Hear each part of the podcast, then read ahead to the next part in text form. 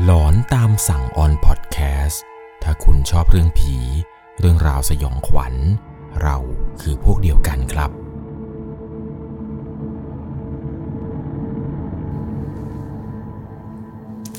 สวัสดีครับทุกๆคนครับ ขอต้อนรับเข้าสู่ช่วงหลอนตามสั่ง อยู่กับผมครับ 11 LC เรื่องราวความสยองขวัญในวันนี้ครับ เป็นประสบการณ์ของผู้ฟังทางบ้านท่านหนึ่ง ที่เธอนั้นเนี่ยไปพบเจอมา ตอนสมัยไปเรียนอยู่ที่จังหวัดจังหวัดหนึ่งครับ ผมใบให้แค่ว่าจังหวัดนี้ อักษรย่อสอเสือ อยู่ทางภาคเหนือครับ ต้องขอบอกเลยครับว่าเรื่องราวที่เกิดขึ้นนี้นั้น เป็นประสบการณ์ที่เธอนั้นไปพบเจอมาสมัยไปเรียนอยู่ที่โรงเรียนแห่งนั้นกัน จริงๆ ก็ไม่อยากจะใบ้หรอกครับว่าจังหวัดอะไรที่ขึ้นต้นด้วยสอเสือ เพราะว่าจังหวัดนี้เนี่ยจะโด่งดังเรื่องประเพณี การฟ้อนลำหรือประเพณีอะไรอย่างนี้ครับ ผมบอกให้เลยก็ได้ว่าเรื่องราวเรื่องนี้เนี่ยเกิดขึ้นที่จังหวัดสกลนคร โดยเรื่องที่ผมจะเล่าให้ฟังนะครับ เป็นเรื่องที่เกิดขึ้นในโรงเรียนมัธยมแห่งหนึ่ง ก่อนจะเข้าไปรับชมรับฟังเนี่ยต้องบอกก่อนเลยว่า จะต้องใช้วิจารณญาณในการรับชม รับฟังกันให้ดีๆ โดยเรื่องราวเรื่องนี้ครับที่ส่งมาเนี่ยเป็นเรื่องของผู้ฟังทางบ้านท่านหนึ่ง ผมขอใช้นามสมมุติเธอว่าคุณสาก็แล้วกัน คุณสาเนี่ยเล่าให้ฟังครับว่า มีประสบการณ์ประสบการณ์หนึ่งที่มันเกิดขึ้นเมื่อตอนเธอนั้นอายุ 14 ปี ช่วงนั้นเนี่ยเธอไปเข้าค่ายเก็บตัวนักกีฬาอยู่พอดีครับ ตอนสมัยที่เธอไปเรียนอยู่ที่จังหวัดสกลนคร ด้วยความที่ว่าพ่อกับแม่เนี่ยทำงานคล้ายๆกับว่าออยู่ที่บริษัทบริษัทหนึ่งทำงานไปตามไซต์งานต่างๆ พอเสร็จไซต์งานนี้ปุ๊บเนี่ยก็ต้องมีการย้ายไปทำที่จังหวัดอื่นครับ ซึ่งการอยู่แต่ละจังหวัดเนี่ยก็จะใช้เวลาประมาณ 2-3 ปีไป แต่ละครั้งแต่ละที่แต่ละจังหวัดนี้ เธอก็ต้องย้ายตามพ่อแม่ไปครับ ไปเรียนจังหวัดนู้นที จังหวัดนั้นที ย้ายไปเรื่อยครับ จนกระทั่งเธอเนี่ยกลัวครับ กลัวว่าเดี๋ยวพอขึ้นมัธยมแล้ว มันจะกระทบกับการเรียน เลยไม่อยากจะย้ายไปไหนบ่อยๆครับ ตัดสินใจครับว่าจะขอพ่อกับแม่เนี่ยไปอยู่กับลุงกับป้า แล้วมาเรียนที่จังหวัดสกลนครแทน เธอก็ได้ไปเข้าเรียนที่โรงเรียนแห่งหนึ่งครับ โรงเรียนแห่งนี้เนี่ยผมขออนุญาตที่จะไม่บอกพิกัดนะครับ แล้วก็ไม่บอกด้วยนะครับว่ามันตั้งอยู่ตรงไหนอะไรยังไง เอาเป็นว่าโรงเรียนนี้ครับก็มีตั้งแต่อนุบาล 1 จนถึงมัธยม 6 เลย เป็นโรงเรียนมปลายครับ แต่เหมือนกับว่าตอนที่เธอเข้ามาเรียนเนี่ยพวกม .4 ถึงม .6 เนี่ยมีแค่ห้องรับไม่ถึง 20 คนเอง ส่วนมากเนี่ยเขาจะไปเรียนโรงเรียนที่เป็นมัธยมปลายโดยตรงซะมากกว่า โรงเรียนแห่งนี้เนี่ยก็ถือว่าค่อนข้างที่จะเดินทางสะดวก เพราะว่ามันอยู่ระแวกบ้านคนเลยครับ บ้านคนเนี่ยร้อมเต็มไปหมดเลย ตอนที่เธอย้ายเข้ามาเรียนที่นี่ครับ เธอก็เข้ามาเรียนชั้นม .1 ที่นี่ค่อนข้างจะเน้นกิจกรรมต่างๆ ด้วย เพราะที่จังหวัดสกลนครครับ เวลามีงานแห่ปราสาทพึ่ง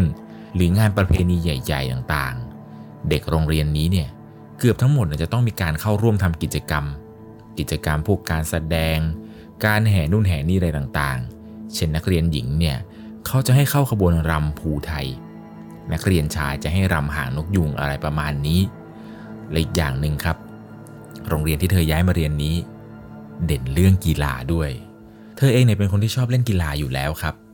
เลยตัดสินใจเข้าไปเลือกอยู่กับชุมนุมวอลเลย์บอล กับเพื่อนอีกสองคนครับ ที่เรียนด้วยกัน ที่นี่เนี่ยเขาจัดแข่งกันบ่อยครับ แข่งกันแบบจัดลำดับชั้นมต้นแล้วก็มปลาย ซึ่งตอนที่เธอเข้ามาอยู่ชุมนุมวอลเลย์บอลนี้ครับ ตั้งแต่มหนึ่งเนี่ยจะใช้เวลาซ้อมวอลเลย์บอลกันช่วงประมาณเลิกเรียนครับเลิกเรียนประมาณบ่ายสามโมงครึ่งก็จะซ้อมกันจนถึงประมาณ5้าโมงถึง6กโมงเย็นเกือบจะทุกวัน จนเธอนั้นขึ้นมาอยู่ม 2 ครับ เธอได้ไปแข่งวอลเลย์บอลกับพวกรุ่นพี่ที่จังหวัดอุดรครับ ซึ่งตอนนั้นก็จะมีการเก็บตัวนักกีฬากัน เวลาในการเก็บตัวเนี่ยก็จะประมาณ 2 อาทิตย์ครับ ไปแข่งก็อาทิตย์หนึ่งช่วงประมาณเดือนตุลาคม มันก็จะมีกีฬาต่างๆ มากมายครับที่ไปแข่งที่อุดรตอนนั้นเนี่ยก็จะมีพวกวอลเลย์บอลวอลเลย์บอลชายหาด แข่งวิ่ง แข่งตะก้อ แข่งฟุตบอล ซึ่งโชคดีมากครับที่เธอนั้นเป็นนักกีฬาวอลเลย์บอลบูกับโรงเรียนเนี่ยมีสนามวอลเลย์บอลครับที่ตั้งอยู่ตรงกลางตึกพอดี ถ้าซ้อมย่อยเนี่ยก็จะมีวอลเลย์บอลกับวิ่งตะก้ออะไรเนี่ยครับจะมีการซ้อมที่โรงเรียนเธอกัน แต่ถ้าเกิดซ้อมใหญ่เนี่ยจะเข้าไปซ้อมกับโรงเรียนอื่นครับไปซ้อมกันที่อื่น ซึ่งมันก็ไม่ได้ไกลอะไรเท่าไหร่ครับ แต่ส่วนมากเนี่ยถ้าเกิดซ้อมเก็บตัวก็จะซ้อมในโรงเรียนนี้เลย เพราะโรงเรียนเนี่ยมีสนามบอลมีโรงยิม ค่อนข้างที่จะมาตรฐานครับสามารถซ้อมกันได้อย่างเต็มที่เลย โรงเรียนที่เธออยู่เนี่ยนะครับ ส่วนมากเวลามาเก็บตัวมาซ้อมอะไรกันเนี่ยเขาก็จะมีแบบที่หลับที่นอนอะไรให้กับนักกีฬาโดยเฉพาะเลย เวลากินคงกินข้าวอะไรก็จะมีมีจัดระเบียบให้ทุกอย่างครับ เรียกได้ว่าพร้อมมากๆ ซึ่งนอกจากว่าโรงเรียนที่เธอเรียนอยู่นี้คือเก็บตัวนักกีฬากันเองแล้ว โรงเรียนอื่นครับก็จะมาพักแล้วก็มาเก็บตัวในโรงเรียนของเธอเช่นเดียวกัน ในระหว่างที่มีการเก็บตัวนักกีฬากันนี้ครับโรงเรียนอื่นๆมาเนี่ยเขาก็จะมาใช้ตึกต่างๆ ซึ่งโรงเรียนของเธอเนี่ยจะมีประมาณ 5 ตึกครับ ตึก2เนี่ยถูกจัดให้โรงเรียนอื่นได้นอนด้วยกัน นักกีฬาชายนอนชั้น 2 กับชั้น 3 ส่วนนักกีฬาหญิงเนี่ยนอนชั้น 4 ส่วนโรงเรียนของเธอครับจะแบ่งอีก 2 ตึก ให้นักกีฬาหญิงเนี่ยนอนตึก 4 ทั้งหมดเลย ก็จะแบ่งเป็นชั้น2เนี่ยเป็นนักกีฬาวอลเลย์บอลทั้งหมด ส่วนชั้น3เนี่ยจะเป็นนักกีฬาวิ่ง ตะก้อ ชั้น4เนี่ยไม่มีใครนอนครับ เพราะโรงเรียนเนี่ยเขาจะไม่ยกพวกโต๊ะเก้าอี้อะไรลงมา มันเป็นโต๊ะไม้เก่าแล้วมันก็ค่อนข้างที่จะหนักครับ ส่วนชั้นอื่นๆเนี่ยที่มีคนมานอนเนี่ย โรงเรียนได้ยกโต๊ะไปเก็บไว้ที่ห้องริมสุดของชั้นนั้นไปเรียบร้อยแล้ว ซึ่งในห้องเรียนเนี่ยก็จะว่างเปล่าครับ ก็จะมีเป็นที่หลับที่นอนอะไรให้นักกีฬาที่มาเก็บตัวกันเนี่ยพักผ่อนแล้วก็นอนหลับกันอยู่ที่โรงเรียนนี้เลย ส่วนพวกนักกีฬาอื่นๆเนี่ยครับนักกีฬาชายเนี่ยจะเป็นนอนอยู่ตึกอนุบาลครับตึกอนุบาลเนี่ยมันจะมี 2 ชั้น พวกอาจารย์สตาฟโค้ชอะไรต่างๆเนี่ยจะไปนอนกันอยู่ที่ตึก5ครับไปนอนรวมกันในตึกนั้นเลย วันแรกของการเข้าค่ายเก็บตัวนักกีฬานี้ครับทุกคนเนี่ยก็ตื่นเต้นกันมาก เพราะว่านี่เป็นครั้งแรกของเธอ แล้วก็เพื่อนของเธอด้วยกันครับ ที่มาเข้าค่ายเก็บตัวในครั้งนี้ การที่จะไปแข่งกีฬาที่จังหวัดอุดรเนี่ยมันต้องมีการฝึกซ้อมกันอย่างหนักครับ เพราะว่าโรงเรียนของเธอเนี่ยดังเรื่องกีฬาพอสมควร อีกอย่างหนึ่งเธอเป็นนักกีฬาใหม่ ก็ไม่อยากให้โรงเรียนเนี่ยต้องเสียชื่อเสียงอะไรด้วย มาวันแรกเนี่ยก็มาถึงประมาณ8ปดโมงเช้า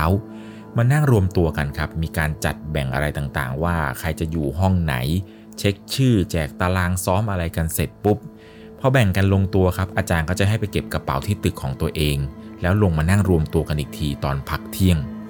เธอเนี่ยแข่งวอลเลย์บอลกัน 2 รุ่นครับ ก็คือรุ่นเล็กแล้วก็รุ่นใหญ่ ตึกของเธอเนี่ยแต่ละชั้นก็จะมีประมาณ 4 ห้องเรียนครับในชั้นนั้น ห้องสุดท้ายเนี่ยชั้น 2 กับชั้น 3 จะเป็นห้องเก็บโต๊ะครับ โต๊ะทั้งหมดที่ผมเล่าให้ฟังในตอนต้นก็คือจะถูกย้ายเข้าไปเก็บในห้องนี้กัน รุ่นของเธอเนี่ยเป็นรุ่นเล็กครับ นอนห้องตรงกลาง ซ้ายมือคือห้องเก็บโต๊ะ ส่วนรุ่นพี่เนี่ยนอนห้องแรกขวามือชั้น 2 ครับ พวกนักกีฬาวิ่งนักกีฬาตะก้อนอนชั้น 3 แบ่งกันเป็น 2 ห้อง ตารางการซ้อมของโรงเรียนเนี่ยเธอก็จะซ้อมเวลาเดียวกันหมดเลยครับ แต่แบ่งนักกีฬาฟุตบอล ส่วนหนึ่งนักกีฬาวิ่งส่วนหนึ่งไปซ้อมอีกโรงเรียนหนึ่งครับเป็นสนามที่ใหญ่ ส่วนพวกเธอเนี่ยวอลเลย์บอลกับตะก้อซ้อมกันในโรงเรียนครับโรงเรียนที่ไปซ้อมกันเนี่ยก็จะไม่ได้ห่างอะไรมากมายครับ นักกีฬาทุกคนเนี่ยจะออกไปซ้อมกันช่วงเช้าประมาณ9โมง กว่าจะกลับมาก็ประมาณ4โมงเย็นเห็นจะได้ เช้ามาเนี่ยก็มีการเตรียมอุปกรณ์กันเสร็จปุ๊บปั๊บอะไรเรียบร้อยปุ๊บก็นั่งท้ายรถกระบะของอาจารย์นี่แหละครับ ไปซ้อมกัน ตกเย็นมาก็มานั่งรวมตัวกันมาฟังอาจารย์ประชุมทีม แล้วก็ถึงจะแยกย้ายกันไปกินข้าวพักผ่อนแล้วก็นอนหลับอะไรกัน บางวันเนี่ยเธอก็วิ่ง warm กันไปครับ ในระหว่างเก็บตัวเนี่ยมันเป็นเรื่องของการชุมนุมนาฏศิลป์ครับจะเป็นการซ้อมรำที่จะไปเข้าขบวนงานแห่ปราสาทผึ้งกันด้วยในตอนนั้น มันบวกกัน 2 งานพอดีครับ ทั้งงานจะไปแข่ง ทั้งงานประจำจังหวัดอีก ห้องนาฏศิลป์ก็จะอยู่ที่ชั้นหนึ่ง เป็นห้องยาวๆเลย ห้องนี้จะอยู่ข้างล่างของห้องที่พวกเธอนั้นนอนกันอยู่ครับ ในบางค่ำบางคืน มักจะได้ยินเสียงดนตรีซ้อมรำเนี่ย ดังไปทั่วโรงเรียน แม้กระทั่งตอนกลางวันครับ ก็มักจะได้ยินเสียงนี้ ตกเย็นเนี่ยนักกีฬากลับมาจากการซ้อมครับ พวกนางรำที่ซ้อมรำกันอยู่ในตอนกลางวันเนี่ย ก็จะเลิกรำกันครับ ก็จะเลิกซ้อมกัน เป็นการไม่รบกวนเวลาพักผ่อนของนักกีฬาด้วย สาเหตุที่เสียงดนตรีดังไปทั่วเนี่ยก็เพราะว่าช่วงเวลากลางวันครับพวกที่มาซ้อมรำกันเนี่ยนักเรียนที่จะต้องเข้าขบวนนะครับ เขาจะต้องมาซ้อมรำกันในโรงเรียนนี้เหมือนกัน นี่ก็คือสาเหตุที่ว่าทำไมมีเสียงดนตรีรำเนี่ยดังไปทั่วโรงเรียนนะครับ ไม่ใช่เพราะว่ามีเรื่องผีแล้วได้ยินเสียงอะไรนะครับ แต่นี่คือการซ้อมจริง ๆ แต่ถ้าหลังจาก4ี่โมงแล้วเนี่ยก็จะไม่มีการซ้อมครับ เสียงดนตรีต่างๆ ก็จะหายไป บรรยากาศของการเข้าค่ายเก็บตัวในครั้งนี้ครับมันก็จะวนลูปไปเรื่อยๆแบบนี้ครับตื่นเช้ามาได้ยินเสียงดนตรีนางรำอะไรซ้อมกันไป พวกนักกีฬาที่ซ้อมในโรงเรียนเนี่ยก็ซ้อมกันอย่างขยันขันแข็งครับพวกที่ออกไปซ้อมข้างนอกเนี่ยก็นั่งรถกระบะอาจารย์ออกไปซ้อมจนกระทั่งมาเข้าสู่วันที่ 4 ของสัปดาห์นี่แหละครับ วันที่ซ้อมกันปกติ แต่พอซ้อมเสร็จครับค่ำคืนนี้เนี่ยกลับมาพักกัน ฝนดันตกลงมาครับจู่ๆเนี่ยฝนก็ตกลงมาแรงมาก ทีมเนี่ยที่ออกไปซ้อมกันข้างนอกเนี่ยก็ต้องรอให้ฝนหยุดตกครับ ถึงจะได้นั่งรถกระบะอาจารย์เนี่ยกลับเข้ามา เพราะว่ากลัวจะเปียกกัน แต่ฝนเนี่ยไม่มีทีท่าจะหยุดตกซากทีจนกระทั่งเวลาเกือบจะ6โมงเย็นครับฟ้ามืดมาก ฝนไม่มีทีท่าจะหยุดเลย พวกนักกีฬาเนี่ยทั้งหิว ทั้งอยากจะพักผ่อนกัน อาจารย์ก็เลยบอกว่างั้นเอาอย่างนี้ ยอมตากฝนดีกว่า ไกลแค่นี้เอง เธอเนี่ยด้วยความที่ว่าวันนี้ครับ กลุ่มวอลเลย์บอลเนี่ยต้องออกไปซ้อมกันข้างนอก เป็นจังหวะดีมากครับ ที่ออกไปปุ๊บเนี่ยก็ฝนตกทันที ซึ่งก่อนหน้านี้ก็ไม่ได้ตกอะไรเลย เธอเนี่ยอยู่ในกลุ่มที่ต้องออกไปซ้อมนอกโรงเรียนครับ ไปในครั้งนี้เนี่ยแทนที่จะได้กลับมาพักผ่อนกันช่วงเวลา4ี่โมงก็ไม่ได้กลับมาพักผ่อนครับ เพราะว่าต้องรอให้ฝนหยุดแต่ฝนก็ไม่หยุดสักที หลังจากนั้นเนี่ยอาจารย์ก็บอกทุกคนครับ ขึ้นท้ายรถกระบะ แล้วก็พาขี่ตากฝนกลับมาที่โรงเรียนกัน พอมาถึงครับก็รีบกันเข้าห้องพัก เก็บข้าวเก็บของ อาบน้ำอาบท่าอะไรกันทันที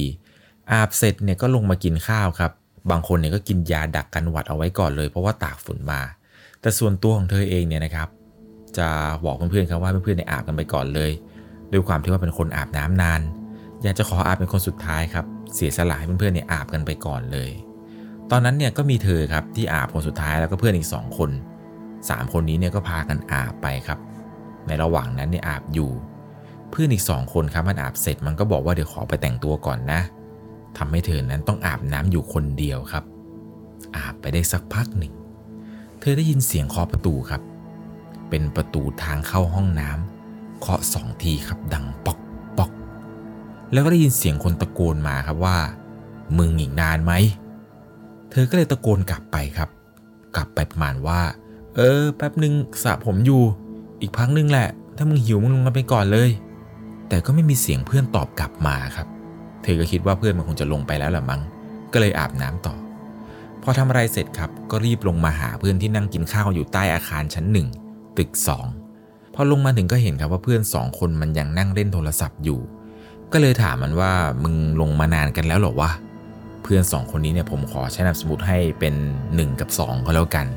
ตอนนั้นถามครับว่าเอ้ยหนึ่งสองลงมานานกันแล้วเหรอทำไมไม่ตักอะไรมากินกันล่ะ เพื่อนก็ตอบกลับมาครับว่า พวกกูก็เพิ่งเดินลงมาก่อนมึงแป๊บเดียวเอง ก็รอกินพร้อมมึงนี่แหละ เธอก็เลยตอบไปครับว่าเฮ้ยกูเห็นมึงเรียกกูก่อนนะ ก็นึกว่าหิวกันกูเลยบอกให้ลงมากินก่อนไง ไอหนึ่งกับไอสองเนี่ยมันก็ทำหน้างงครับ งงว่าเธอเนี่ยพูดอะไร มันก็เลยพูดกับเธอมาครับว่า เรียกอะไร เรียกตอนไหนวะ พวกกูขึ้นไปเป่าผม รอมึงอยู่บนห้องเนี่ย อเธอได้ยินเธอก็งงครับ แต่ก็ไม่ได้ถามอะไรพวกมันกลับไป แค่บ่นกับตัวเองว่า เพื่อนแม่งแกล้งอยู่แน่เลย ไอ้สองคนนี้แกล้งแน่นอน หลังจากนั้นครับเธอก็พาหนึ่งกับสองเนี่ยไปตักข้าวมานั่งกินกัน กินเสร็จทำอะไรเสร็จปุ๊บ ก็พากันเดินไปซื้อขนมที่ร้านค้าหน้าโรงเรียนครับ เพื่อที่จะกลับมากินที่ห้อง ในห้องของเธอเนี่ยจะนอนกันอยู่ประมาณ 5 คนครับ เป็นกลุ่มนักวอลเลย์บอลรุ่นเล็กทั้งหมดเลยกางมุ้งนอนในห้องกัน มุ้งหนึ่งเนี่ยก็จะนอนกันประมาณ 2-3 คน บางคนเนี่ยสนิทกับรุ่นพี่ ก็จะไปนอนกับพวกรุ่นพี่ห้องแรกครับ ซึ่งจะเป็นห้องที่ติดห้องน้ำตรงบันไดทางลง บางคนเนี่ยก็ไปนอนกับเพื่อนห้องข้างบนบ้าง แต่พอเริ่มดึกมาครับ บางคนเนี่ยก็ไปนอนกับเพื่อนห้องข้างบนบ้าง แล้วแต่ว่าสนิทกับใครอะไรยังไง เริ่มดึกมาเนี่ยเขาก็เริ่มทยอยปิดไฟนอนกันหมด เพราะมันเพลียครับ เพลียจากการซ้อม แต่ละห้องเนี่ยจะมีพัดลมเพดานอยู่ 4 ตัว มีคานกั้น เป็นสี่เหลี่ยมของคนละช่องครับ แต่ละกลุ่มเนี่ยก็จะนอนกลางมุ้งกันตามช่องของเพดาน เพื่อที่จะให้โดนพัดลมกันพอดี แต่เธอกับเพื่อนอีกสองคนนี่แหละครับ เป็นคนที่ขี้หนาว พากันมานอนอยู่ตรงเสากลางห้องครับ ชิดกับผนัง ไอหนึ่งที่มันนอนอยู่ฝั่งซ้าย ส่วนเธอเนี่ยนอนตรงกลาง ไอสองเนี่ยนอนอยู่ฝั่งขวา เท่ากับว่าเธอเนี่ยนอนอยู่ตรงกลาง แล้วมันก็ตรงกับคานพอดีด้วยครับ ด้วยความที่ว่าตอนนั้นเป็นเด็ก ก็ไม่ได้คิดอะไรมากมาย ขอแค่ได้นอนตรงกลางก็พอ เวลาประมาณสี่ทุ่ม เธอเนี่ยนอนคุยกันอยู่สามคนครับในมุง้ง เสียงในห้องเนี่ยก็ค่อยๆทยอยเงียบลงเรื่อยๆ ไอ้สองก็หลับไปตอนไหนก็ไม่รู้ เธอเนี่ยนอนคุยอยู่กับไอ้หนึ่งไปเรื่อยครับ จนสักพัก ได้ยินเสียงปิดไฟสปอตไลท์ใหญ่กลางสนาม เสียงนี่ดังวุบปกติแล้วครับเขาจะเปิด 4 ตัวสาดเข้าหากัน แต่บนตึกในห้องนักกีฬาทุกคนเนี่ยจะปิดไฟ และจะเปิดไฟหน้าห้องแบบเว้นสลับฟันป่าเอาไว้ ชั้นที่เธอนอนอยู่นี้ ก็จะเปิดไฟหน้าห้องน้ำไว้เช่นเดียวกัน แต่จะปิดตรงหน้าห้องของเธอทำให้ห้องที่เธอนอนนี้ มันค่อนข้างที่จะมืด นับว่าเป็นผลดีครับ เพราะว่าถ้าเกิดสว่างกว่านี้เนี่ยก็จะนอนไม่ค่อยหลับกัน ห้องเรียนของเธอที่เธอนอนอยู่นั้น มันจะมีกระจกใสข้างบนเป็นประตูสองด้านด้วยครับ คือถ้าห้องไหนเปิดไฟหน้าห้องเอาไว้ มันจะมีแสงเนี่ยลอดเข้ามาได้ ด้วยความที่ว่าตอนนั้นเนี่ยเธอก็นอนคุยอยู่กับไอ้หนึ่งไปเรื่อยครับไอ้หนึ่งมันก็เริ่มที่จะเคลิ้มหลับพูดจาไม่ค่อยดูเรื่องเลยครับ ถามอะไรมันไปมันก็เออเอออืมอืมเออเอออยู่อย่างนี้ เธอเลยตัดสินใจเสียบหูฟังเพื่อที่จะฟังเพลง ในสมัยนั้นเนี่ยมันยังไม่มี MP3 หรือว่าโหลดเพลงมาฟังเหมือนในสมัยนี้หรอกครับ เธอก็ทำได้เพียงแต่ใส่หูฟังเสียบ small talk แล้วก็เปิด FM ครับ สมัยนั้นเนี่ยมันมีให้เล่นอยู่แค่ประมาณนี้ด้วยความที่ว่าเธอเป็นคนชอบนอนใส่หูฟัง เธอก็ใส่หูฟังแล้วก็นอนเคลิ้มไปเรื่อยครับ ผ่านไปสักพักหนึ่ง เหมือนกับเธอได้หันไปทางหนึ่งครับ เพื่อที่จะพลิกตัวไปทางไอ้สองจังหวะที่เธอกำลังจะพลิกตัวเพื่อที่จะนอนหงาย สายตาของเธอเดินเหลือบไปเห็นตรงประตูฝั่งซ้าย มันเปิดออกไปครึ่งหนึ่งครับ ปกติเนี่ยเวลาเข้านอน ประตูนี้เนี่ยจะถูกปิดตลอดครับ ตอนนั้นเนี่ยเธอเห็นแล้วครับ ประตูเนี่ยถูกเปิดไปครึ่งหนึ่งก็เอะใจครับว่าเพื่อนที่ขึ้นไปนอนข้างบนเนี่ยมันลงมาข้างล่างหรือเปล่า หรือมีใครลุกไปเข้าห้องน้ำ แต่ก็ต้องตกใจครับ เพราะในตอนนั้นที่กำลังเพ่งอยู่ตรงประตู เธอเห็นว่ามีคนยืนครับ ยืนอยู่ตรงประตูนั้น แต่ยืนข้างในห้องครับ เงานี้นี่มันเป็นเงาตะคุ่มตะคุ่ม ทีแรกที่ไม่ได้เห็นเนี่ยเพราะว่า เธอไม่ได้ตั้งใจมองครับ ครั้งนี้เนี่ยเธอลองเพ่งดูดีๆ มันเป็นเงาคล้ายๆกับคนครับ ที่ยืนอยู่ตรงหน้าประตูนั้น เหมือนกับเดินเข้าประตูมาแล้วยืนอยู่ตรงกลางห้อง แต่ชิดกับผนัง เธอก็พยายามเพ่งตามมองไปตรงปลายเท้าครับ ปลายเท้านั้นที่เธอเห็นเนี่ยว่ามันคือใครในมุมมืด แต่มองยังไงก็มองไม่เห็นครับ ว่านี่มันคือใครกัน ก็ค่อยๆ กวาดสายตาขึ้นมาเรื่อยๆเรื่อยๆ จนพอจะจับลักษณะได้ครับ ว่าเงานี้เป็นผู้หญิง ใส่ชุดคลุมสีดำผมของเธอเนี่ยยาวมาก ยาวจนเกือบจะถึงหัวเขา่าแล้วเหมือนกับจะมีน้ำอะไรเหนียวเหนียวยืดยืดๆเปียกตั้งแต่หัว หยดลงมาเต็มตัวไปหมด เหมือนเธอจะยืนมองอยู่นิ่งๆ ไม่ขยับตัวไปไหน เธอก็เลยถอดหูฟังออกสองข้าง แล้วกำลังจะลุกขึ้นมานั่ง เพื่อที่จะเพ่งดูให้ชัดครับ ว่าใครกันที่มายืน ตอนแรกคิดว่าเพื่อน หรือรุ่นพี่มันมาแกล้ง เพราะว่าเขามักจะชอบแกล้งกันอยู่บ่อยๆ ตอนเก็บตัวนักกีฬา แต่เหมือนกับว่าผู้หญิงคนนั้น ค่อยๆเดินออกมาจากผนังในเงามืด ออกมาทีละก้าวอย่างช้าๆ ช้าๆจนกระทั่ง แสงไฟจากหน้าห้องสุดท้ายเนี่ย มันส่องได้เห็นครับว่า ฝั่งขวาของเขา เธอเห็นว่าช่วงหูขวา มันมีน้ำเปียกๆยืดๆไหลผ่านจากหัวลงมาจนถึงพื้นตลอดเวลา คล้ายๆกับน้ำอะไรบางอย่างเนี่ยมันไหลย้อยลงมา แต่มองไม่เห็นหน้าเธอคนนั้นครับ ผู้หญิงคนนี้เนี่ยยืนก้มหน้า ผมเนี่ยบังอยู่ ช่วงแก้มใกล้หูเขาเนี่ย เห็นเลยครับว่ามันเป็นใบหน้าที่ซีดมากๆ ใจเธอเนี่ยเต้นเร็วครับ เห็นแล้วก็กลัว รีบคุมโปงเลยในตอนนั้น อีกมือหนึ่งเนี่ยก็สะกิดไอ้สองครับ จะปลุกให้มันตื่น มันก็ไม่ยอมตื่นครับ เธอก็เลยนอนนิ่งๆ ไม่เอามือเอาเท้าเนี่ยออกมาจากผ้าห่มเลยครับ เอาขาเนี่ยทับผ้าห่มเอาไว้ เหมือนกับในหนังไม่มีผิดกะว่าถ้าเกิดแกล้งหลับเนี่ย สิ่งที่เห็นมันน่าจะไม่สนใจเธอ ตอนนั้นเธอก็นอนคุมโปงไปเลยครับ อากาศก็ไม่ได้เย็นอะไร คุมโปงอยู่งั้นจนเหงื่อเนี่ยแตกเต็มตัวไปหมด เปลี่ยนท่ามานอนตะแคงก็แล้ว หันหน้าไปทางไอ้หนึ่งก็แล้ว ค่อยๆเอามือเนี่ยยกขึ้นมาตรงตา เพื่อที่จะมีช่องเล็กๆครับ จะแอบมองดูครับว่า ผู้หญิงคนนั้นเนี่ยออกไปแล้วหรือยัง แต่ปรากฏว่าพอเอามือขึ้นมาแยงแบบทำเป็นแง้มๆดูเท่านั้นแหละครับ ผู้หญิงคนนั้น หายไปแล้วครับ ตรงที่เธอเห็นเป็นปลายเท้าทีแรกเนี่ย จุดจุดๆนั้นไม่มีใครยืนอยู่แล้ว เธอไม่ได้เห็นใครอีกเลย ถอนหายใจเฮือกใหญ่ แล้วก็หันมาทางที่หนึ่งนอน พอหันมาปุ๊บ สายตาก็โฟกัสอัตโนมัติเลยครับ ผู้หญิงคนนั้น มายืนอยู่ตรงหน้าของเธอแล้วครับ ในตำแหน่งที่หนึ่งเนี่ยนอนขวางอยู่ ตอนนี้เนี่ยภาพที่เห็นคือ เธอนั้นนอนอยู่ตรงกลางครับ มีหนึ่งนอนขวางอยู่ข้างหน้าถัดจากไอ้หนึ่งนอกมุ้งเนี่ย เป็นผู้หญิงคนนั้นนั่นแหละครับ ที่เธอเห็นในทีแรก ผู้หญิงคนนี้ครับ ยืนนิ่งๆอยู่นอกมุง้ง มีเพียงแค่มุ้งบางๆ ที่กั้นเอาไว้อยู่ แต่เธอก็ยังคงไม่เห็นหน้าผู้หญิงคนนั้นแบบชัดๆ อยู่ดีครับ ตอนนั้นเนี่ยพอได้เห็นเธอก็ตกใจครับ ร้องเสียงดังเลยว่าเฮียตอนนั้นเนี่ยร้องเสียงดังมากครับแล้วก็รีบหลับตาอย่างไวตัวเขาเนี่ยเย็นเฉียบเลยครับรุ่นน้องที่นอนอยู่ในมุ้งข้างๆเนี่ยก็ตะโกนขึ้นมาเลยครับว่า ใคร ใครเป็นอะไร เธอก็เลยตะโกนตอบกลับไปเลยครับว่าเปล่าเปล่าเปล่าไม่มีอะไรจิ้งจกมันตกมาใส่มุ้งพี่เฉยๆหลังจากนั้นครับ น้องคนนี้ที่มันตื่นมาตะโกนบอกเนี่ย มันก็เลยลุกออกจากมุ้งครับ ขึ้นไปเปิดไฟดูทั่วห้องเลย สรุปในคืนนั้นเนี่ยได้น้องคนนี้ช่วยเอาไว้ครับ เด็กคนนี้เนี่ยมันไม่รู้ครับว่าเกิดอะไรขึ้น มันไปไล่เปิดไฟจนสว่างโล่งไปหมด จนผู้หญิงคนนั้นเนี่ยหายไปแล้วครับ สรุปคือในค่ำคืนนั้นเนี่ยตื่นกันหมด เธอก็เลยตัดสินใจมองไปรอบๆห้องครับ ก็ไม่มีใครตัวเปียก แต่ละคนเนี่ยลุกขึ้นมาในมุ้งแล้วก็งูเงียกันครับ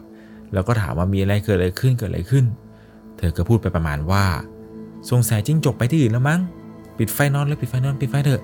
หลายๆ คนเนี่ยก็บ่นครับว่าโอ้เปิดไฟทำไมวะกำลังนอนได้ที่เลย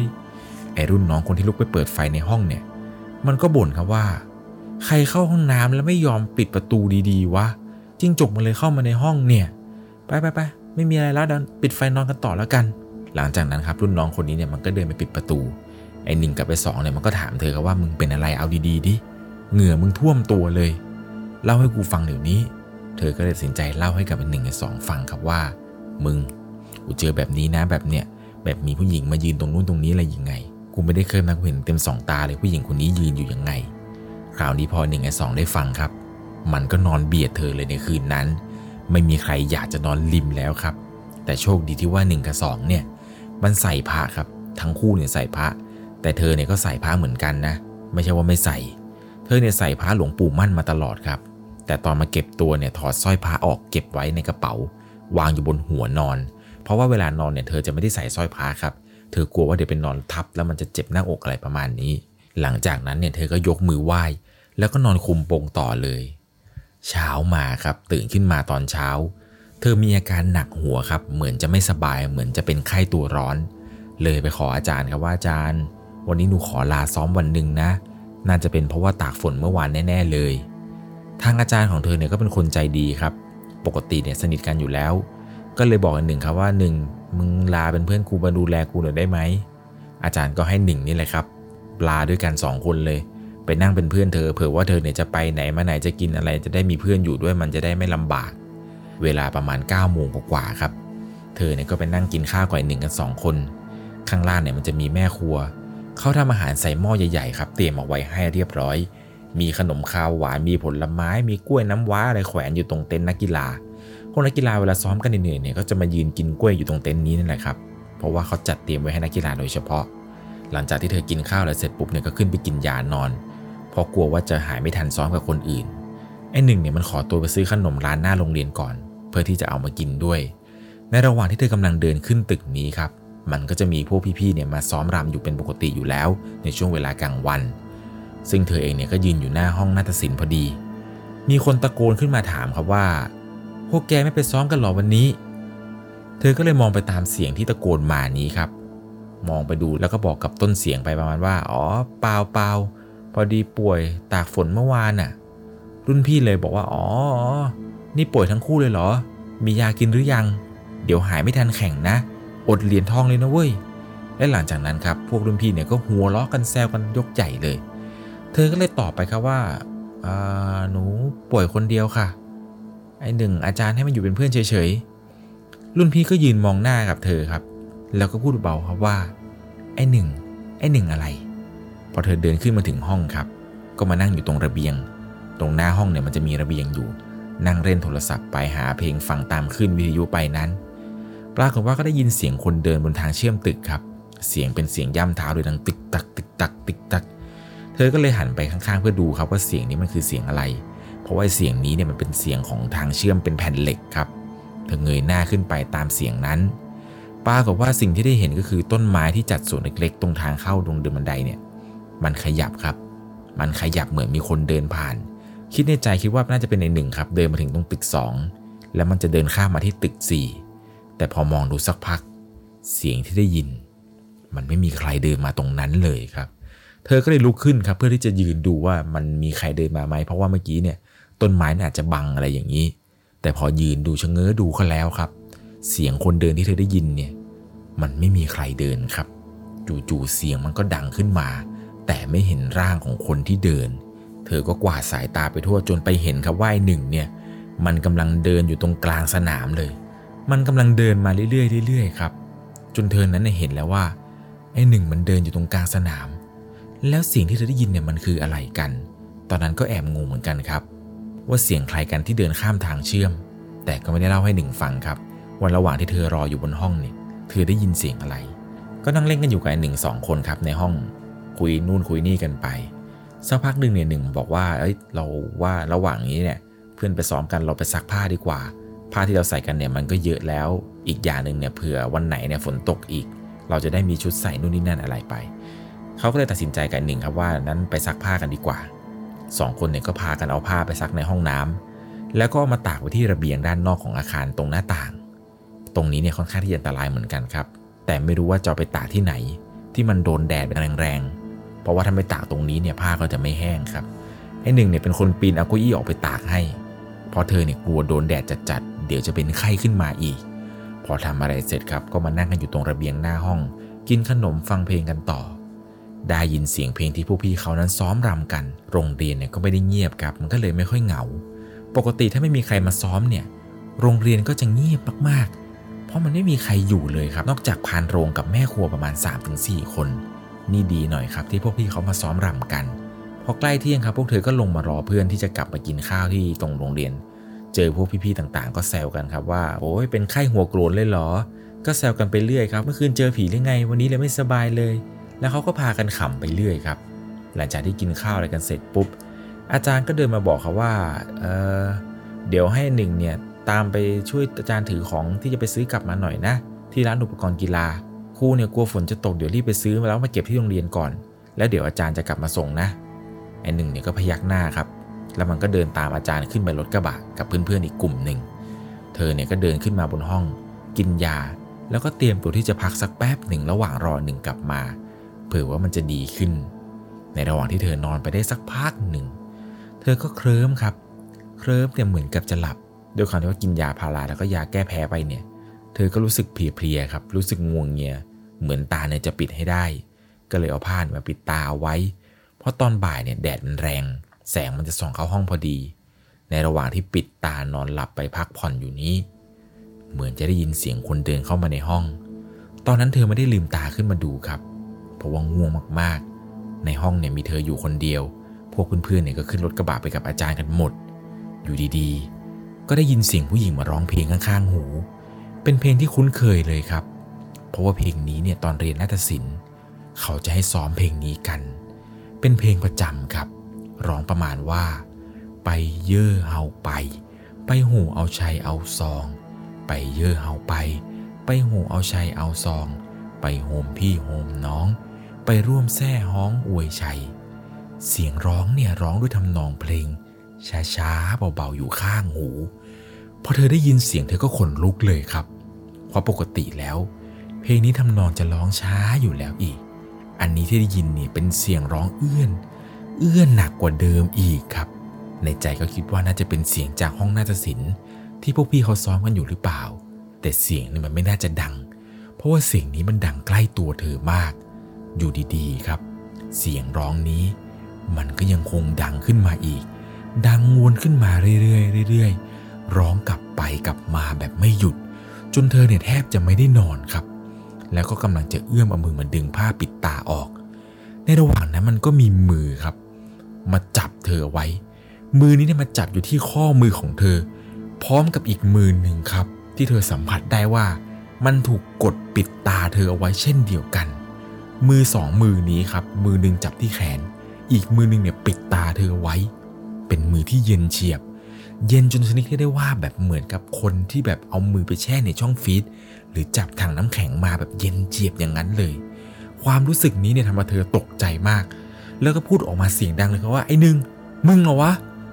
มือที่จับไว้นี้ครับอยู่ดีก็หายไปเลย แล้วเสียงในห้องเนี่ยก็เงียบกิบไอเสียงคนร้องเพลงอะไรนี้ มันก็หายไปด้วย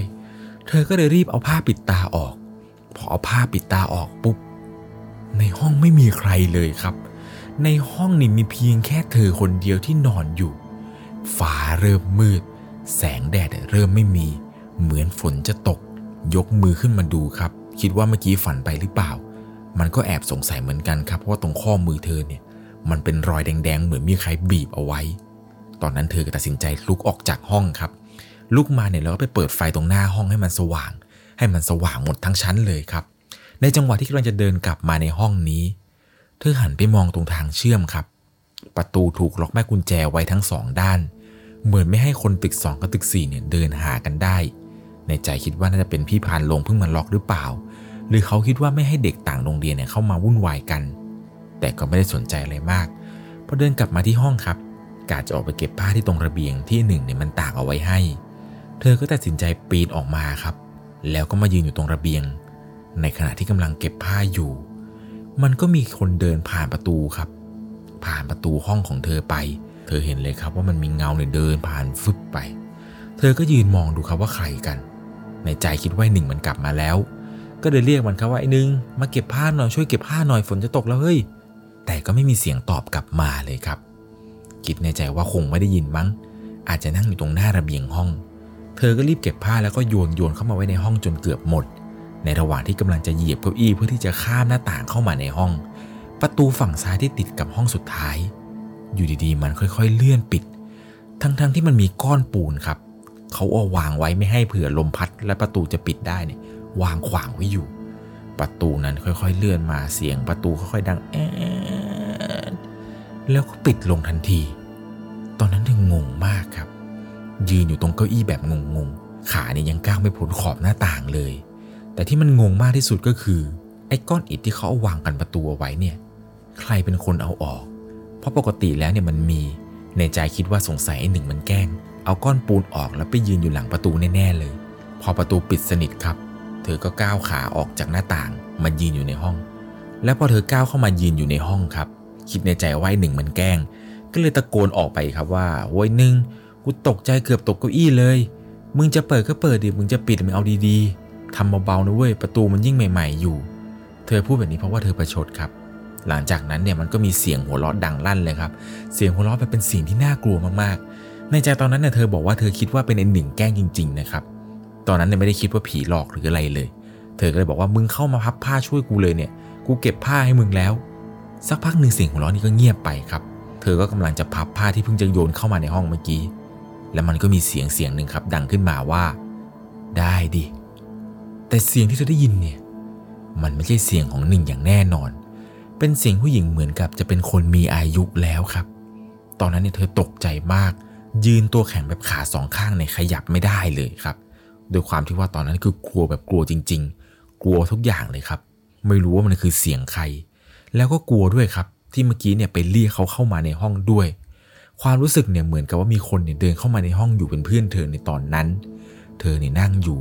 เอามือปิดตาปิดปากเอาไว้ตัวสั่นไปหมด ไม่กล้าที่จะเงยขึ้นมามองเลยครับ หยิบโทรศัพท์ขึ้นมาจะโทรหาเพื่อนเนี่ย ก็ไม่มีใครรับสักคน ในระหว่างที่กำลังนั่งอยู่ในห้องนี้ ความรู้สึกเนี่ยมันบอกได้เลยครับ ว่ามีใครบางคนกำลังเดินเข้ามาหาเธอ ในห้องเนี่ยเงียบสนิท เสียงเพลงซ้อมรำก็ไม่มี ฟ้าก็คึ้ม เธอเนี่ยนั่งเอาหลังติดผนังเอาไว้เลยครับ หันหน้าออกนอกตึกอาคารเรียน ตรงนั้นเนี่ยมันเป็นวัด แล้วก็ตึกบ้านคนครับ เหงื่อเนี่ยท่วมตัวไปหมด ไม่กล้ากระดุกกระดิกตัวเลย สักพักหนึ่งได้ยินเสียงไม้แขวนกระทบกัน เสียงดังแก๊กแก๊กแก๊กตอนนั้นนี่น้ำตาเธอไหลแล้วครับ ไม่รู้อะไรต่อมีอะไร มันเป็นความรู้สึกที่บอกไม่ถูกเลย มันน่ากลัวไปหมด นั่งอยู่นี้ได้สักพักประมาณ 15 นาที ฝนก็เริ่มลงเม็ดครับ ครั้งนี้เธอยังคงนั่งอยู่เฉยๆไม่ไปไหนครับ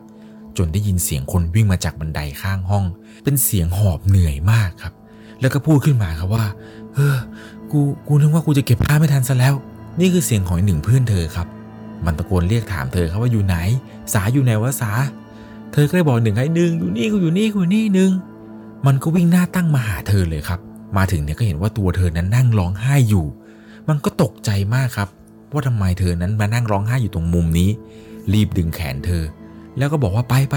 ออกจากห้องนี้กันก่อนไปนั่งอยู่ทำไมตรงนี้ ตอนนั้นเนี่ยเธอบอกว่าเธอกลัวมากๆครับ แต่ก็ไม่ได้เล่าให้หนึ่งฟังหนึ่งเนี่ยมันลากแขนเธอลงมานั่งกินข้าวด้วยกันข้างล่างครับ นั่งรอเพื่อนๆกับอาจารย์คนอื่นด้วย พอเพื่อนๆกับอาจารย์คนอื่นเนี่ยมาถึงปุ๊บ เธอก็ยังคงไม่เล่าเรื่องราวเมื่อกี้ให้ใครฟัง แม้แต่อาจารย์เนี่ยเธอก็ไม่เล่าให้ฟังครับ จนกินข้าวกินอะไรกันเสร็จปุ๊บครับ เพื่อนเนี่ยกำลังจะขึ้นไปอาบน้ำเธอก็เลยอาศัยตอนคนขึ้นตึกเยอะๆนี่แหละครับ ขึ้นไปด้วยกันเลย รีบเก็บผ้ารีบเก็บอะไรต่างๆ รีบเปลี่ยนเสื้อผ้าทำอะไรเสร็จปุ๊บ ก็มานั่งเล่นอยู่ข้างล่างเหมือนเดิมกับเพื่อนครับ คืนนั้นเนี่ยเธอเอาผ้ามาใส่ คือถ้าไม่ได้เอาผ้ามาใส่เนี่ยนอนไม่ได้เลย แม้กระทั่งจะไปเข้าห้องน้ำเนี่ยก็ต้องพกติดตัวตลอดเวลา แม้ตอนอาบน้ำเนี่ยก็ยอมใส่ผ้าอาบครับ หลังจากนั้นในเหตุการณ์ต่างๆเนี่ยที่เจอเจอไม่ว่าจะเป็นเรื่องเห็นผู้หญิงอะไรต่างๆ หลังจากที่ใส่ผ้าเนี่ยก็แทบจะไม่ได้เจออะไรแปลกๆเลย เว้นแต่ตอนซ้อมครับ เธอต้องถอดสร้อยผ้าออก เพื่อที่จะเก็บเอาไว้ ไม่งั้นในเวลาตีบอลตอนซ้อมวอลเลย์บอลเนี่ยผ้ามันจะขึ้นมาตีหน้าเธอเอาแทน จนกระทั่งซ้อมเสร็จถึงจะเอาผ้ามาใส่เหมือนเดิม แล้ววันที่ต้องออกไปแข่งต่างจังหวัด ที่จังหวัดอุดรนี้ก็มาถึงครับ ที่บ้านของเธอเนี่ยก็มาหาถึงโรงเรียน เอาขนมเอาเงิน แล้วก็เอาเสื้อผ้าอะไรต่างๆเนี่ยมาส่งให้เธอที่โรงเรียนครับ แล้วก็อวยพรก่อนที่จะขึ้นรถไปด้วย เธอเนี่ยนั่งบนรถที่ติดกับหน้าต่างครับ แล้วก็ได้ยินเสียงอาจารย์คุยโทรศัพท์กับใครก็ไม่รู้ ประมาณว่าเออพันลงทำกุญแจอะไรหายสักอย่างอะไรประมาณนี้ครับอาจารย์ค่อนข้างที่จะหัวร้อนเลยในตอนนั้น รถเนี่ยออกมา แกยืนอยู่หน้ารถครับแล้วก็อวยพรบอกทุกคนโชคดีนะ ขอให้การแข่งครั้งนี้เอารางวัลกลับมาโรงเรียนนู่นนี่อะไรก็ก็อวยพรไป หลังจากนั้นก็ไปแข่งกันครับ ไปแข่งจนเสร็จปุ๊บเนี่ยทุกคนก็ต้องกลับมาที่โรงเรียนนี้เหมือนเดิม กลับมาถึงครับ เธอมารู้ทีหลังครับว่าที่อาจารย์คุยว่าพันลงทำกุญแจอะไรหายเนี่ยมันคือกุญแจใหญ่ของโรงเรียนเลยครับผ่านลงคนนี้เนี่ยทำกุญแจหาย ซึ่งเป็นกุญแจที่ล็อกตึกเกือบทั้งหมดไอ้พวกทางเชื่อมตึกอะไรต่างๆ นี้เนี่ย ไม่ได้ถูกใช้เลยครับ เพราะว่าพานลงเนี่ยทำกุญแจหาย หายมาตั้งแต่ 2 วันก่อนที่ทุกคนเนี่ยจะเข้ามาเก็บตัว พานลงทำกุญแจหายครับไอ้พวกส่วนทางเชื่อมอะไรต่างๆ ที่ว่าเธอเห็นว่าล็อกเอาไว้เนี่ย นั่นก็คือไม่สามารถเปิดได้เลยครับ มันก็ยิ่งทำให้เธองงใหญ่เลยว่า แล้วไอ้เสียงที่เธอได้ยินล่ะ เสียงที่ได้ยินว่ามีคนเดินตรงทางเชื่อมเนี่ย มันคือเสียงใครกัน ได้แต่คิดแล้วก็สงสัยครับ ซึ่งในตอนที่ไปแข่งอยู่ที่อุดรเนี่ย ก็ไม่ได้พบเจออะไร ตอนนั้นที่ไปแข่งเนี่ยได้ 3 เหรียญทองแดงกลับมาด้วย พอกลับจากอุดรครับรถบัสของโรงเรียนเนี่ยก็มาจอดส่งที่เดิมที่โรงเรียนของเธอ อาจารย์เนี่ยก็เรียกประชุมกัน ผู้ปกครองเนี่ยก็พากันมารับแล้วก็แยกย้ายกลับบ้าน ในระหว่างที่เธอกำลังลากกระเป๋าออกมารออยู่หน้าโรงเรียนครับไอหนึ่งเนี่ยมันก็มายืนรออยู่ด้วย มันยืนอยู่ข้างๆครับอยู่ดีๆมันก็หันมาถามว่า มึง ถ้าตอนที่มึงนั่งแอบอยู่ตรงนั้นเนี่ย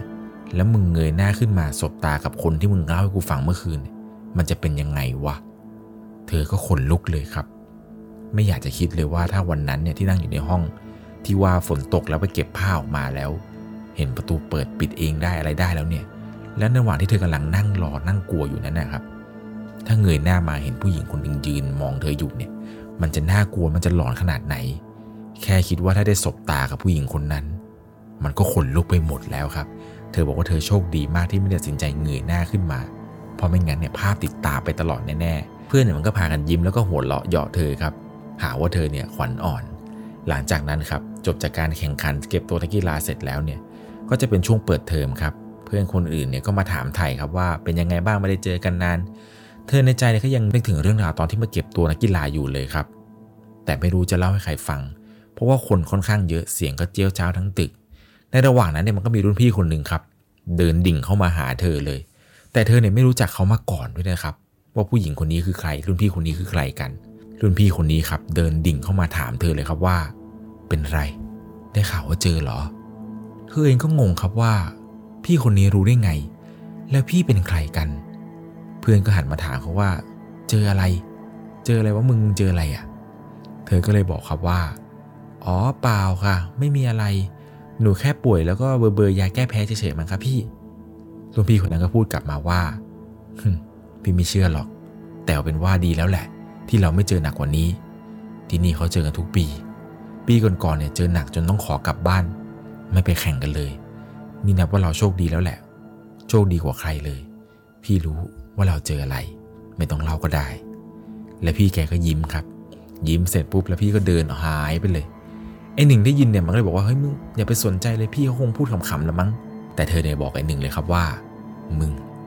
ไม่ได้อำกูเจอจริง ๆ แล้วเธอก็เล่าเรื่องราวทั้งหมดเลยครับ ตั้งแต่ต้นยันจบให้หนึ่งฟัง ปรากฏว่าเพื่อนขนลุกเลยครับ มันบอกไม่คิดว่าเธอเนี่ย จะเจออะไรหนักขนาดนี้ หลังจากที่เธอเรียนจบที่ม .2 ของโรงเรียนนี้ครับสุดท้ายก็ต้องย้ายไปต่างจังหวัดตามแม่อีกเช่นเคย เพราะว่าแม่เนี่ยบอกกับเธอครับว่าแม่เนี่ยได้งานที่จังหวัดอื่นแล้วครับ จังหวัดนี้เนี่ยจะอยู่กันยาวเลยไม่ต้องย้ายไปไหน เธอเนี่ยก็ไปเข้าเรียนม .3 ที่โรงเรียนใหม่ แล้วหลังจากนั้นครับพวกเพื่อนๆที่เรียนโรงเรียนเดิมเนี่ยก็ต่างพากันแยกย้ายกันไปหมดเลยไม่ได้คุยอะไรกันว่า เรื่องราวที่เธอเจอในสมัยนั้นเนี่ยมันเป็นยังไง แล้วเธอก็ไม่รู้เลยครับ ว่าโรงเรียนนั้นเนี่ยมีเรื่องราวหลอนๆอะไร ที่เกิดขึ้นมาก่อนหน้านี้หรือเปล่า ประสบการณ์ในครั้งนี้เนี่ยเธอบอกเธอกลัวมากครับ เจอกับตัวจริง ๆ ไม่รู้จะพูดยังไงกับคนอื่นให้เชื่อครับ แต่เธอเนี่ยบอกว่าถ้าใครไม่ได้เจอเหมือนเธอเนี่ยจะไม่รู้เลยครับ ว่ามันน่ากลัวขนาดไหน และนี่ก็คือความทรงจำประสบการณ์หลอนที่เธอนั้นยังจำมาจนถึงทุกวันนี้ครับที่ไม่ได้เล่าให้ใครฟังอีกเลย เธอบอกว่าโดยปกติแล้วเนี่ยเธอจะไม่ค่อยชอบฟังเรื่องผีเท่าไหร่จนวันหนึ่งครับเปิดหาอะไรฟังใน YouTube เนี่ยแล้วได้ไปฟังเรื่องราวที่ผมเล่าให้ฟังของกฎ 19 ข้อของหอพักหญิงประภาพิษครับเธอบอกว่าในวันนั้นที่ได้ฟังเรื่องที่ผมเล่าเนี่ยเธอรู้สึกชอบมากครับทั้งหลอนทั้งวังเวง จินตนาการตามทุกคำพูดที่ผมเล่าให้ฟัง ได้อรรถรสมาก และหลังจากนั้นเนี่ยก็ฟังแล้วก็ติดช่อง 1LC เรามาเรื่อยๆเลยครับ จนเพื่อนรอบข้างเนี่ยบอกว่าเธอเนี่ยเสพติดช่อง 1LC ไปซะแล้ว คอยแชร์ให้เพื่อนฟังบังคับให้เพื่อนฟังมาก เพื่อนที่กลัวผีมากๆในกลุ่มเนี่ยก็ยังฟังครับ จนมันไม่กล้าฟังแล้วในตอนนี้ เธอเนี่ยต้องเล่าให้มันฟังแทน เพราะว่าเพื่อนไม่กล้าที่จะฟังเอง จนเธอเนี่ยตัดสินใจครับว่าอยากจะนำเรื่องราวที่เธอประสบพบเจอตอนสมัยเรียนเนี่ยมาเล่าให้กับทุกคนได้รับฟังกันในวันนี้นั่นเองใครมีประสบการณ์หลอนๆที่เกิดขึ้นในชีวิตของคุณนะครับ ก็สามารถส่งมาได้ที่แฟนเพจ Facebook 1LC ผมยังรออ่านเรื่องราวหลอนๆของทุกคนอยู่ หรือหากไม่สะดวกใน Facebook นะครับ สามารถส่งเป็นอีเมลมาได้ที่ nuenglc@gmail.com นั่นก็คือ 1lc@gmail.com สามารถส่งเรื่องราวหลอนคุณมาได้นะครับ ผมยังรออ่านเรื่องราวอยู่สำหรับในค่ำคืนนี้ อย่างที่ผมบอกไปครับ ถ้าคุณรู้ว่าโรงเรียนไหนที่ผมเล่าอยู่ ขอความกรุณา อย่าโพสชื่อโรงเรียนนั้นนะครับ อย่าคอมเมนต์ชื่อโรงเรียนนั้นโดยเด็ดขาดสำหรับในค่ำคืนนี้ ถ้าคุณชอบเรื่องผี เรื่องราวสยองขวัญ เราคือพวกเดียวกันครับ ใครที่จะต้องไปเก็บตัวเข้าค่ายนักกีฬาอะไรต่างๆ แล้ว ก็ขอทุกคนโชคดีละครับ หวังว่าคงจะไม่เจอผี เหมือนกับเรื่องราวเรื่องนี้ สวัสดีครับ สามารถรับชมเรื่องราวหลอนๆเพิ่มเติม ได้ที่ YouTube c h anel 1 LC ยังมีเรื่องราวหลอนๆที่เกิดขึ้นในบ้านเรา รอให้คุณนันได้รับชมอยู่นะครับ